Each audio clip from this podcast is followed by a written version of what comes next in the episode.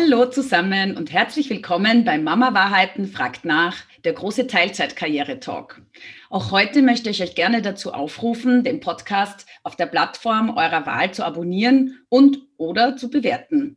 Und jede Weiterempfehlung bringt hoffentlich noch mehr Menschen und Zuhörerinnen dazu, den spannenden Role Models und Unternehmen zuzuhören, die ihre Geschichten und Ansätze zum Thema Teilzeit hier teilen. Heute aber bin ich besonders froh, euch den allerersten Mann in dieser illustren Runde zu präsentieren.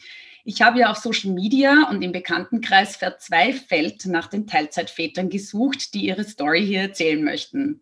Und Mario Koller, seines Zeichens CIO und CHRO bei Dream Pharma und Drehbuchautor, war einer der ersten Männer, mit denen ich nun in Kontakt gekommen bin und der heute mein erster männlicher Interviewgast ist. Mario, schön, dass du heute da bist und uns ein bisschen was aus eurem Familien- und deinem Berufsleben erzählen wirst, damit andere Männer und eventuell eben auch werdende Väter in diesem Podcast ebenfalls Role Models finden, die sie inspirieren können. Herzlich willkommen, Mario. Hallo Sigrid, danke, dass ich Teil einer Podcast-Reihe sein darf.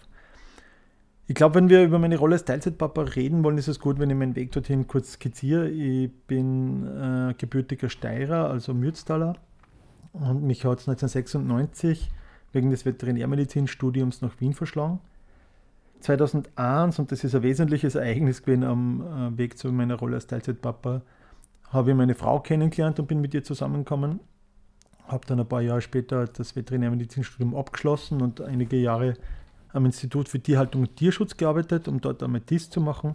Bevor ich die TIS aber fertig gemacht habe, hat mich dann ein Studienkollege gefragt, ob ich nicht in eine kleine Dienstleistungsfirma in der Human-Pharma-Branche wechseln möchte. Das war die Trem Pharma, wo ich heute noch bin, mit damals fünf Mitarbeiterinnen. Und ich bin sehr froh, dass ich die Chance damals ergriffen habe. 2011 hat der Gründer der Trem Pharma, der Ewald Moser, mich und meine zwei damaligen Juniorpartnerinnen ähm, gefragt, ob ich äh, nicht 5% Anteile der Firma übernehmen möchte, mit der Voraussicht, dass wenn er dann später in Pension geht, dass wir die Firma weiterführen zu dritt. Das habe ich dann auch gerne angenommen. Habe aber dann recht schnell das Gefühl gehabt, dass ich mich jetzt noch mit Unternehmensführung auseinandersetzen muss, weil auf der Veterinärmedizinischen Universität lernt man das natürlich nicht. Und habe dann noch eine MBA ähm, mit Schwerpunkt Pharmamanagement auf der ähm, Donau-Uni nachgemacht.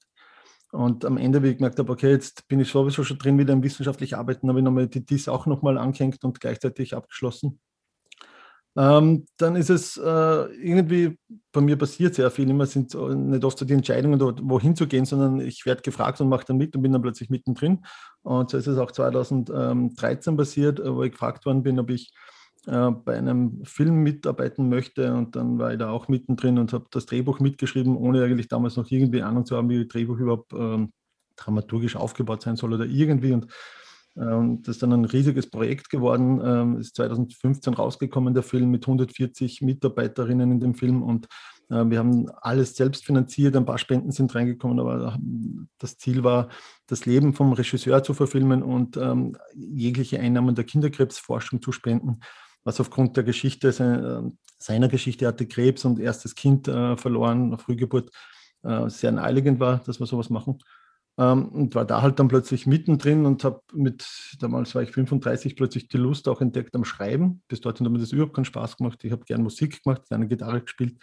Schreiben war bis dorthin irgendwie so mh, hm, gar nicht auf meinem, auf, auf meinem ähm, ja, Bildschirm und plötzlich, plötzlich hat mir das Spaß gemacht. Bin da ein bisschen hängen geblieben, habe danach auch ähm, erste Drehbuchaufträge bekommen.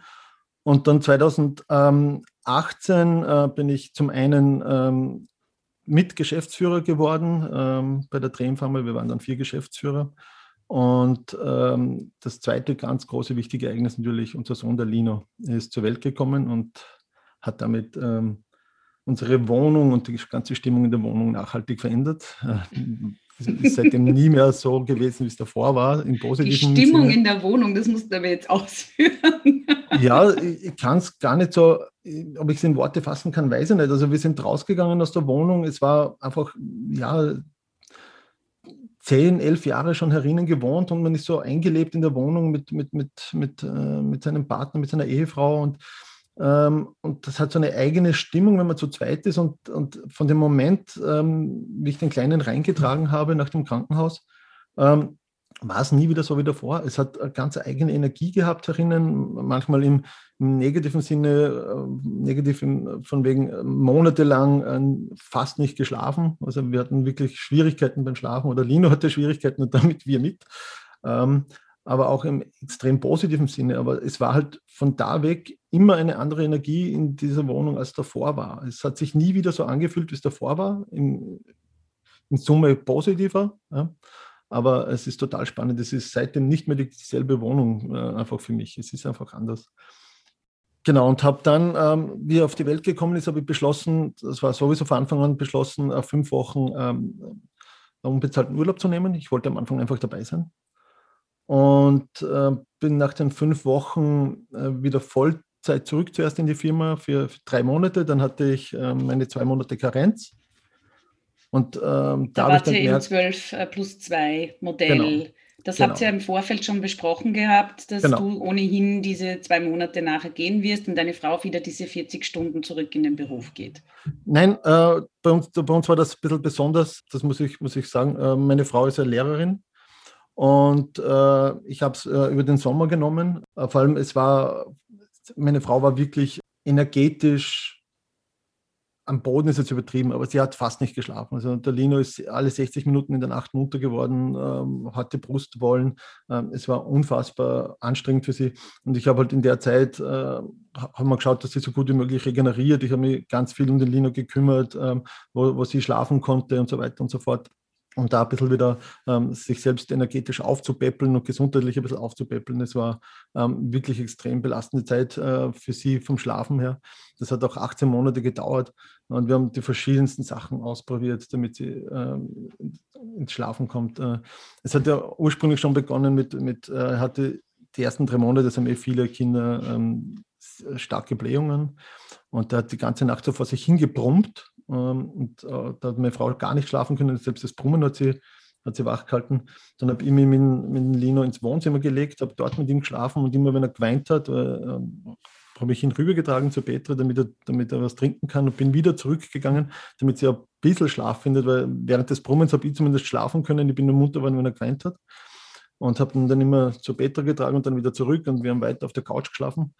Und, das, und äh, dann haben wir gedacht, okay, das wird sich jetzt drei, vier Monate ziehen und dann ist vorbei. Und das war halt bei uns 18 Monate. Also 18 Monate, alle 60 bis 90 Minuten munter und ist nur mehr eingeschlafen. Mario, ähm, du sollst hier Werbung machen dafür, dass man Eltern wird und nicht. Nein, nein, ja, ich, ich verstehe schon. Nein, Eltern sein ist total schön. Es war aber, aber man, man darf auch nicht verhindern, dass es anstrengend sein kann. Ja, natürlich, nein, keine kann Frage. anstrengend sein.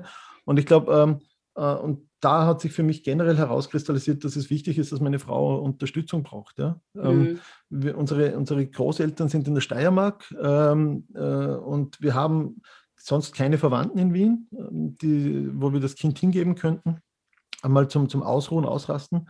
Und da war für mich sowieso klar, ich muss einfach mehr da sein, auch für meine Frau. Ich kann ihr das, nicht Ganze, das Ganze nicht umhängen alleine. Und ähm, ich muss für sie mit da sein und für Lino. Ja? Ähm, das war einer der Punkte. Und der zweite war einfach, dass ich in der Karenz auch, nachdem ich da sehr viel Zeit mit ihm verbringen durfte, auch äh, gemerkt habe, wie, wie schön und wichtig das für mich ist, die Zeit mit ihm zu verbringen. Und habe da dann die, die, den Beschluss gefasst, okay, ich möchte jetzt nicht mehr 40 Stunden zurück in den Job.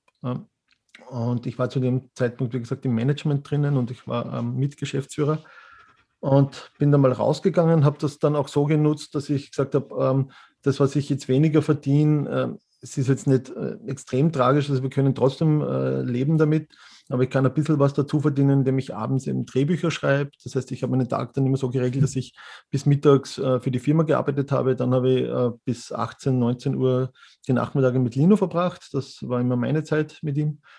Und danach, wenn er schlafen gegangen ist, so halb acht weg, habe ich Drehbücher geschrieben, so bis 11 Uhr.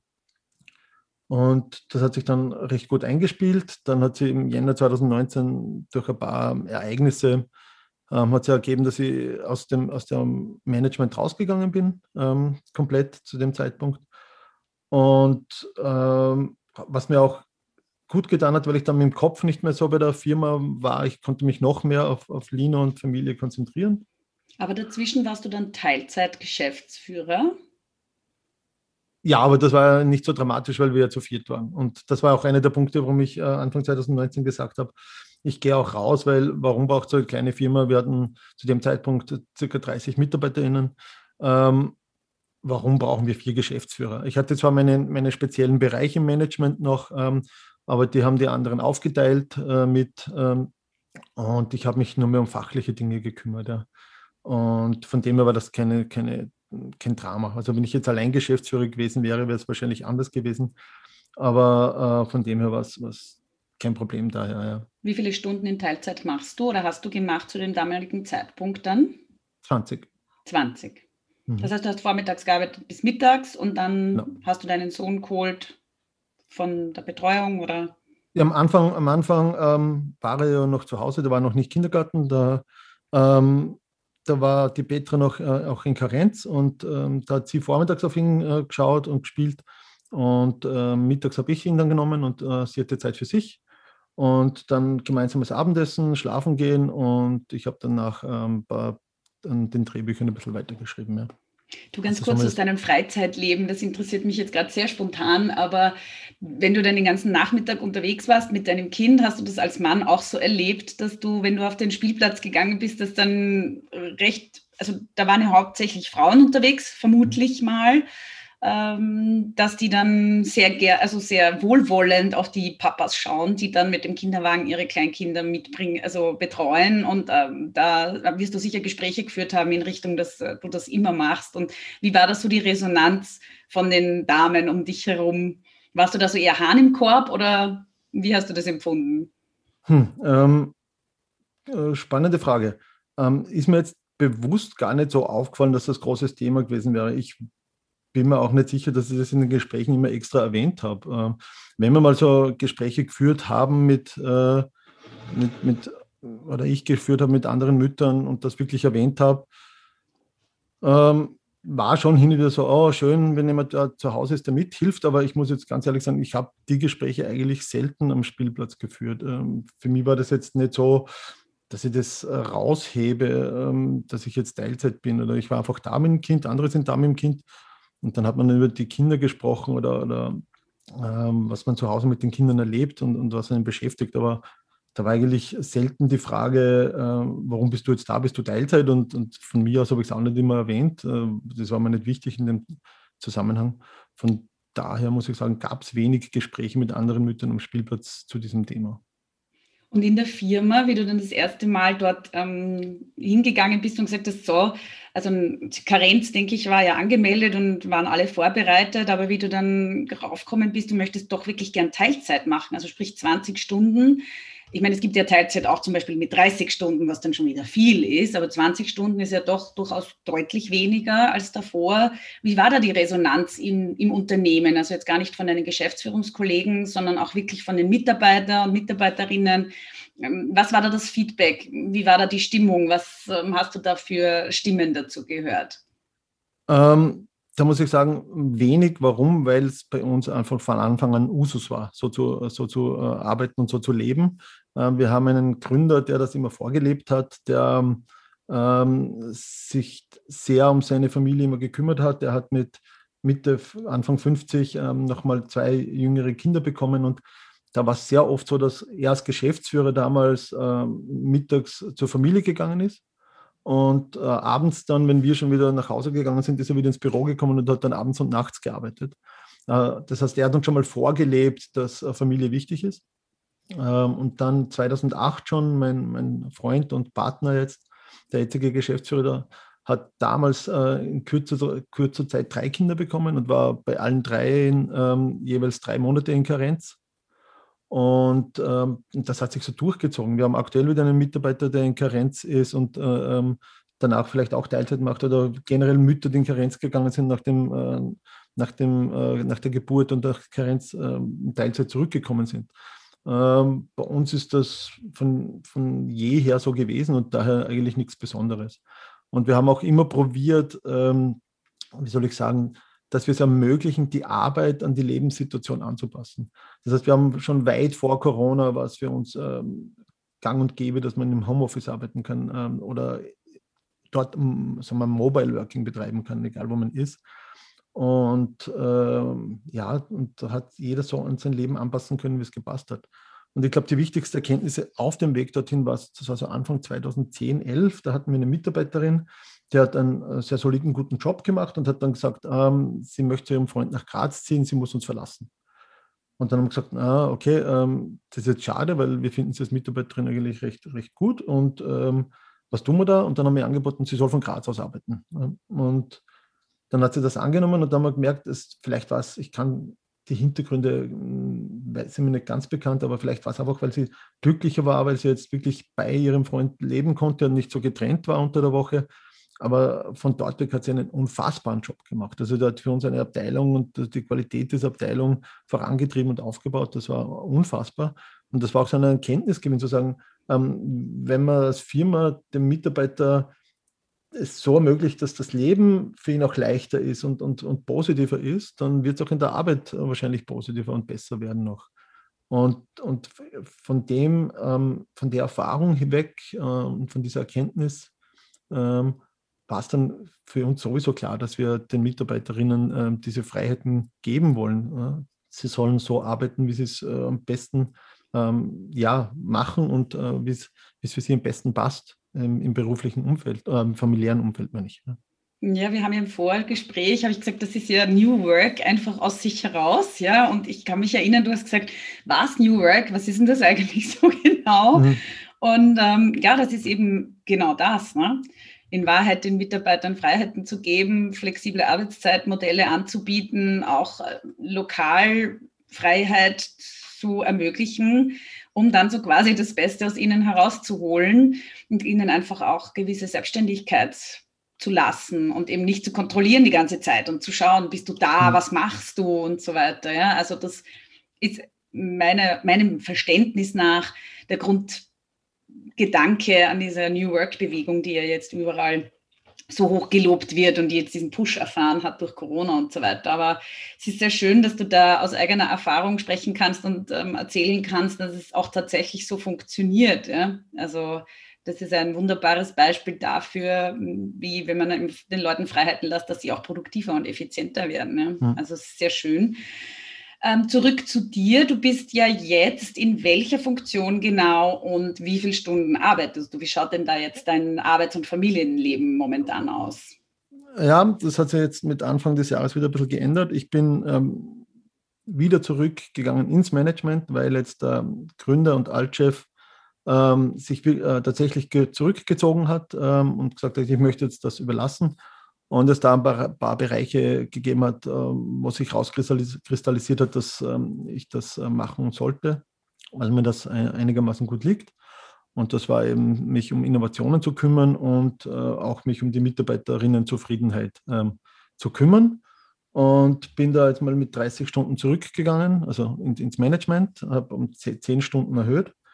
Ähm, ist aber trotzdem so, dass das sich die Arbeit noch immer sehr nach, nach dem Lino ausrichtet. Ne?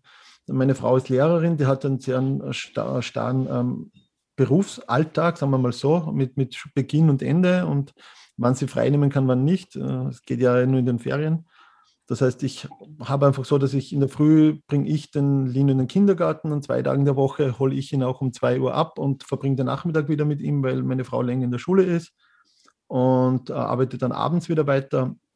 Und auch wenn, wenn Lino krank ist, dann ähm, kümmere ich mich um ihn tagsüber und äh, wenn die Petra dann nach Hause kommt, dann arbeite ich. Also dass wir schauen da, dass wir da keiner von uns im, im Pflegeurlaub gehen müssen, sondern ich bleibe einfach zu Hause und arbeite dann, äh, sobald Petra von der Schule kommt. Äh, das teilen wir uns dann so ein, weil, wie gesagt, wir haben jetzt keine Großeltern oder irgendjemanden, der sich da kümmern kann. Äh, Darum äh, haben wir uns das ähm, so aufgeteilt. Ja, und zum Thema Management, da habe ich für mich in den letzten Monaten einfach ein paar sehr spannende Erkenntnisse gewonnen. Ich bin ja seit Beginn des Jahres, wie schon erwähnt, äh, für die Mitarbeiterinnenzufriedenheit auch bei uns zuständig und habe mich deswegen intensiv mit dem Thema Kommunikation auseinandergesetzt.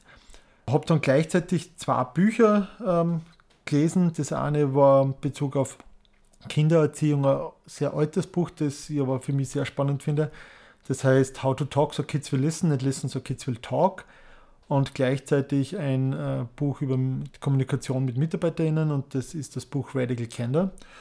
Und dabei war, ist für mich klar geworden, plötzlich, äh, vielleicht wissen das die meisten eh oder die meisten ist das klar, nur mir war das in dem Ausmaß nicht so äh, klar, ähm, dass eigentlich jetzt in der Kommunikation zwischen Kindern und Mitarbeiterinnen oder Erwachsenen generell ja gar nicht so die vielen Unterschiede bestehen, beziehungsweise man ähm, dieselben Fehler macht. Ich möchte es ähm, an zwei Beispielen bringen.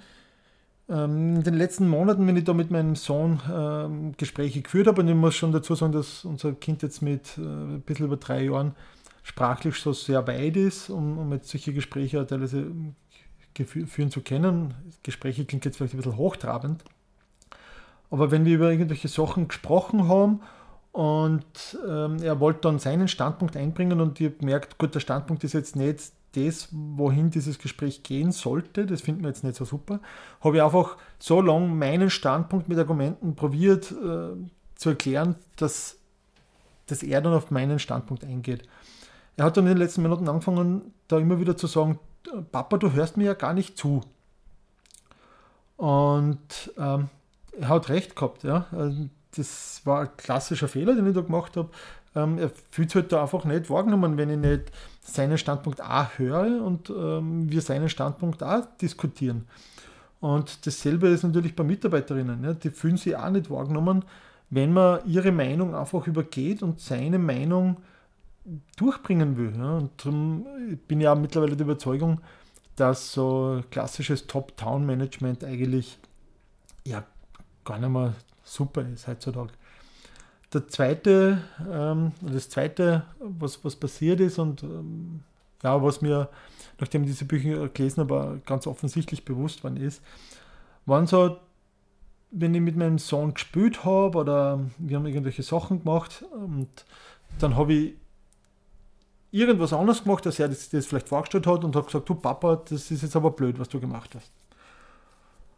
Und dann habe ich gefragt, was er da jetzt blöd findet dran und, hat, und er hat es mir dann erklärt oder teilweise versucht zu erklären und dann ist mir klar geworden, okay, ich habe ihm einfach davor jetzt nicht gesagt oder erklärt, wenn ich Sachen anders mache oder ähm, anders machen will, als wir das vielleicht zu Beginn besprochen haben.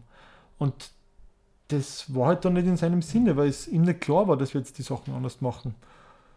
Und da ist mir jetzt vor kurzem in der Firma was passiert, das ich da kurz ähm, erzählen möchte. Ich habe mir überlegt, jetzt mit dem ganzen Remote-Arbeiten etc., dass ich gerne jetzt Remote unsere Jubilare feiern möchte. Und man feiert nochmal so klassisch 15, 15 Jahre. Und ich habe mir einfach überlegt, dass ich auch gerne die drei Jahre feiern möchte bei uns in der Firma. Warum? Weil ja, vor allem die erste Zeit in einer Firma, die fühlt sich vielleicht oft sehr lang an, man kennt die Mitarbeiterinnen, die Kolleginnen noch nicht so gut, die Prozesse nicht so gut. Und darum wollte ich einfach die drei Jahre auch feiern. Und habe dann, wie ich das Video gemacht habe und an alle geschickt habe, von drei Mitarbeiterinnen äh, das Feedback bekommen, so indirekt nur. Ähm, ja, was ist mit denen, die einen selben Monat Jahrestag haben, aber vielleicht halt sechs oder elf Jahre. Im ersten Moment haben wir dann gedacht, okay, super, da macht man was Nettes und dann kriegt man vielleicht so Feedback. Aber wie ich dann 15 Minuten darüber nachgedacht habe, ist mir klar geworden, das habe ich nicht gut gemacht. Ich habe einfach im Vorhinein nicht kommuniziert, was ich machen will. Das heißt, unsere Mitarbeiterinnen haben ja gar nicht verstanden, warum ich drei Jahre auch feiere. Und das haben sie natürlich ein paar von den Kopf gestoßen gefühlt. Und das habe ich einfach nicht gut gelöst gehabt. Und darum finde ich es super, dass mein Sohn mir jetzt so ein sehr ehrlicher Spiegel ist bei den Sachen, die ich mache und auch falsch mache. Und ich wünsche mir wirklich, dass zukünftig alle unsere Mitarbeiterinnen ein ähnlicher, ehrlicher Spiegel sind für mich, weil ich möchte mich auch weiterentwickeln und dazu ist es einfach nötig, dass die Mitarbeiterinnen gleich ehrlich sind zu mir wie mein Sohn und wenn ich was falsch mache, zu mir kommen und sagen, du Mario, das hast du jetzt einfach nicht gut gemacht. Ja, man sagt ja recht häufig, ne, dass die Kinder einen äh, eigentlich der beste Management-Trainer überhaupt sind. Also bei mir geht es ähnlich. Also erstens einmal musste ich von meinem, ich kann alles planen und ich kann alles vorbereiten, Tick sehr stark abweichen, weil es einfach immer anders gelaufen ist, als so, wie ich es mir vorgenommen habe. Und ich muss gestehen, am Anfang war das ein echter Stretch für mich und äh, sehr nervig, aber man gewöhnt sich dann doch und stellt sich um. Und ich glaube mir ehrlich gesagt, dass mir das beruflich auch durchaus geholfen hat und dass es mich weiterbringt, ja, mich viel schneller zu entwickeln, als ich es vielleicht ohne Kinder gemacht hätte. Und was ich auch denke, ist, ähm, ich weiß nicht, ob du mir dazu stimmen kannst von deinem vorherigen Berufsleben und äh, danach, man muss halt doch irgendwie schauen, dass man ein bisschen effizienter wird. Also ich denke mir jetzt gerade bei deiner Aufgabe, du hast die Personalverantwortlichkeit, du hast Innovationsverantwortung, das ist natürlich schon ein großer Bereich. Ich denke mir, einige Leute könnten da locker 60, 70 Stunden investieren. Ja? Wie machst du das, dass das jetzt nur 30 sind? meine Frage geht natürlich in Richtung Effizienz. Ja? Also das sind die Sachen, man sagt ja öfter mal Teilzeitmüttern, sagt man ja nach, sie sind effizienter, sie machen weniger Pausen und kein Essen, kein Mittagessen, ja?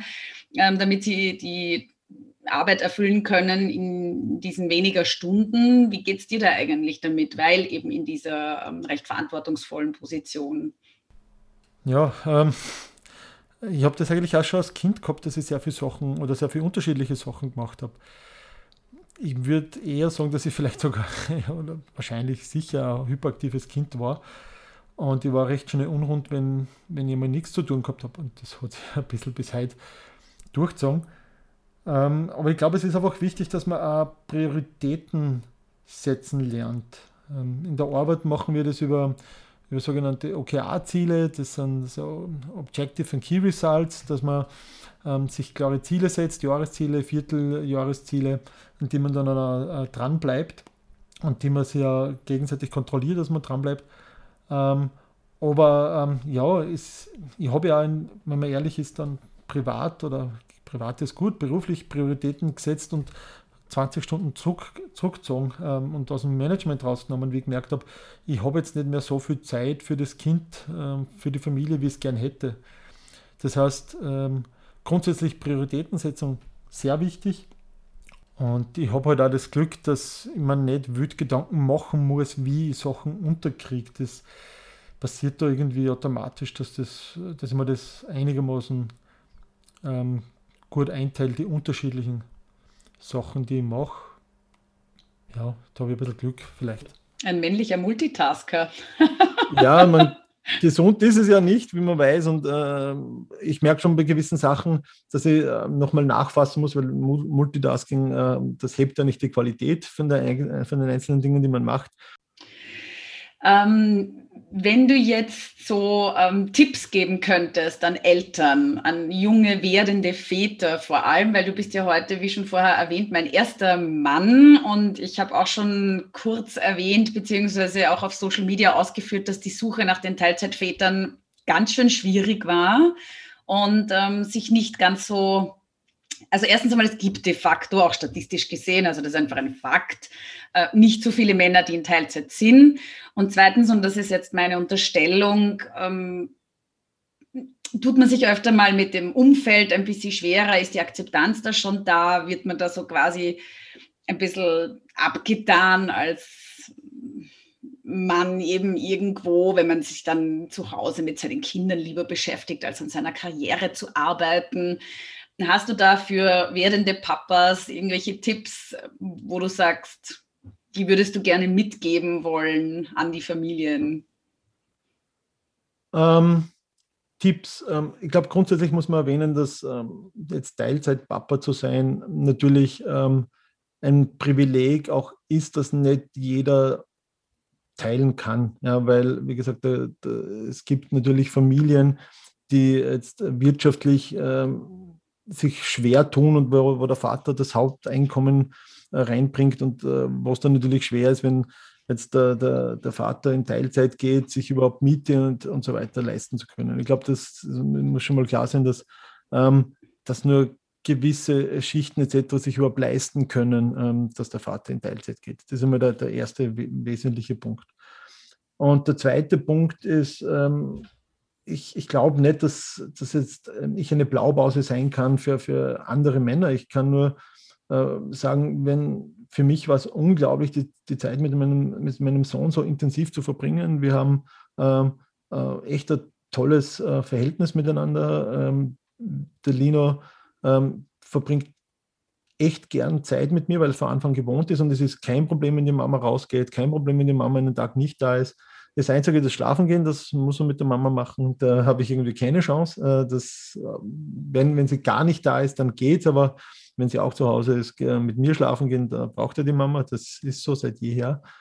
Ähm, aber es ist ähm, ein unglaublich ähm, schönes Gefühl, sein Kind so mitzuerleben und, und so inniges Verhältnis zu seinem Kind zu haben. Und das äh, für mich hätte das, wäre wär das nicht möglich gewesen, wenn ich äh, Vollzeit gearbeitet hätte. Ich war die Zeit davor, bin ich abends um, um äh, sechs nach Hause gekommen, meistens. Da wäre er dann wieder ins, zu, äh, ins Bett gegangen äh, unter der Woche und so. Und das, ähm, das war für mich einfach nicht das, was ich dann haben wollte. Und ich, glaube, jeder Vater muss sich einfach klar sein, was er will. Ich, es, es gibt, ähm, ist okay, wenn man Karriere machen will. Es ist auch natürlich schwer, wenn man ähm, ähm, Vorgesetzte hat, die es einem nicht ermöglichen wollen, weil sie selber noch nicht so weit sind, äh, dass, dass auch solche Wege okay sind heute dass es auch, äh, dass man auch gute Arbeit mit wenig Stunden leisten kann. Ich, ich verstehe ja sowieso nicht, warum immer Leistung mit Zeit verbunden sein soll. Ja. Ähm, es gibt Leute, die machen in zehn Stunden einen viel geileren Job als Leute, die 40 Stunden arbeiten. Ja. Ähm, und äh, Leute, die glücklich sind, weil es familiär passt, machen noch einen besseren Job als Leute, die unglücklich sind, weil, weil sie einfach nur ähm, vielleicht in der Arbeit hängen und gerne mehr Zeit mit der Familie verbringen würden. Ja. Es sind so viele Faktoren. Ja. Und äh, wenn wir endlich mal das, das entkoppeln würden, dass Zeit und vielleicht auch der Lohn, äh, dass, dass Leistung und vielleicht auch der Lohn mit, mit Zeit zusammenhängt, ja, ähm, dann würden wir vielleicht schon mal den nächsten Schritt weitermachen. Ja. Ähm, und in diesem Sinne ähm, kann ich, ich, nur aus meiner Sicht sagen, ähm, dass jeder die Entscheidung für sich treffen muss. Und äh, ähm, ich finde es einfach schön, Zeit für sein Kind zu haben und, äh, und Leistung nicht immer nach Zeit bemessen zu müssen, sondern ähm, mit dem, was man in dieser Zeit erreicht. Und ähm, das möchte ich für uns auch in unserer Firma zukünftig so haben, ja? dass, äh, dass es so gelebt wird. Hm. Ja, ich sehe das ganz gleich wie du. Also ich finde das ganz wunderbar. Ähm, zum Schluss ich äh, habe ja in dem Fragebogen, den ich dir geschickt habe, äh, nach deinem Motto gefragt. Und das finde ich so schön, deswegen äh, möchte ich das so gerne erwähnen, weil du geschrieben hast, dein Motto ist, was wäre, wenn es funktioniert? Mhm. Ganz ein paar Worte dazu, weil ähm, bei mir gibt es gerade Kopfkino, ich stelle mir da gerade unheimlich viele Sachen vor. Was hat dich, also was führt dich zu diesem Motto? Ähm, ja, das Motto, ich muss, muss zugeben, das Wording zu dem Motto habe ich ähm, gelesen beim ähm, ähm, Ali Maloji. Ja, ähm, aber es, es, hat das irgendwie in Worte gefasst, wie ich immer gelebt habe. Ja. Ähm, ich habe irgendwann mal, meine Frau hat mir eine Karte geschenkt, da stand drauf, alle haben gesagt, es geht nicht, bis einer kam und es einfach gemacht hat. Ähm, und das, das, ich habe einfach immer drauf losgemacht. Ich habe äh, selten das Gefühl gehabt, es geht etwas nicht, sondern ich mache es. Und das war halt auch immer äh, das war für meine Frau nicht immer leicht, weil äh, wenn ich nach Hause komme und gesagt habe, Schatz, ich habe eine Idee, hat sie gewusst, ich mache das jetzt wirklich und da, ist, da, da hängt jetzt was dran. Ähm, und von dem her ähm, mag ich gern so ein Mindset, wenn man zusammensitzt und, und Ideen diskutiert, dass man, äh, dass man nicht immer sagt, was ist, wenn es schief geht, sondern mit, mit dem Motto reingeht, was ist, wenn es funktioniert. Ja? Und wenn man Sachen mit dem Gedanken angeht, ähm, geht man mit viel positiveren Drive rein und äh, das äh, Ergebnis wird wahrscheinlich ganz au anders aussch ausschauen, als wenn die Grundprämisse ist, was ist, wenn es schief geht. Ja? Weil da ist eine ganz andere Haltung da. Ja? Und wenn man das ins Positive kehrt, dann äh, können viel bessere äh, äh, ja, Ergebnisse entstehen daraus. Und darum finde ich das Wording einfach sehr schön. Ja, Mario, danke. Ich finde, das hast du ganz wunderbar ausgeführt und ähm, sprichst mir da echt aus der Seele. Und ich hoffe auch vielen Zuhörern und Zuhörerinnen gibt es ein bisschen einen Push eben in die positive Richtung und eben daran zu denken, dass viele Dinge einfach auch echt funktionieren können, wenn man es einfach einmal versucht. Unter anderem auch dass, wenn ein Vater mal versucht, in seiner Firma eine Karenz oder einen Teilzeitjob anzufragen, wer weiß, vielleicht sagt die Führungskraft ja doch ja, ohne dass man es je vermutet hätte. Ja. Das ist zum Beispiel, könnte man das schon sehr gut auf diese Situation anwenden. Also ein mhm. wunderbares Motto. Und ähm, ja, dann kann ich mich nur bedanken, dass du heute da warst, dass du deine Geschichte erzählt hast von dir, deiner Familie, deiner Berufskarriere, die ja sehr bunt und spannend ist. Und ähm, freue mich sehr, dass du da warst. Vielen Dank, Mario. Danke, sehr gern.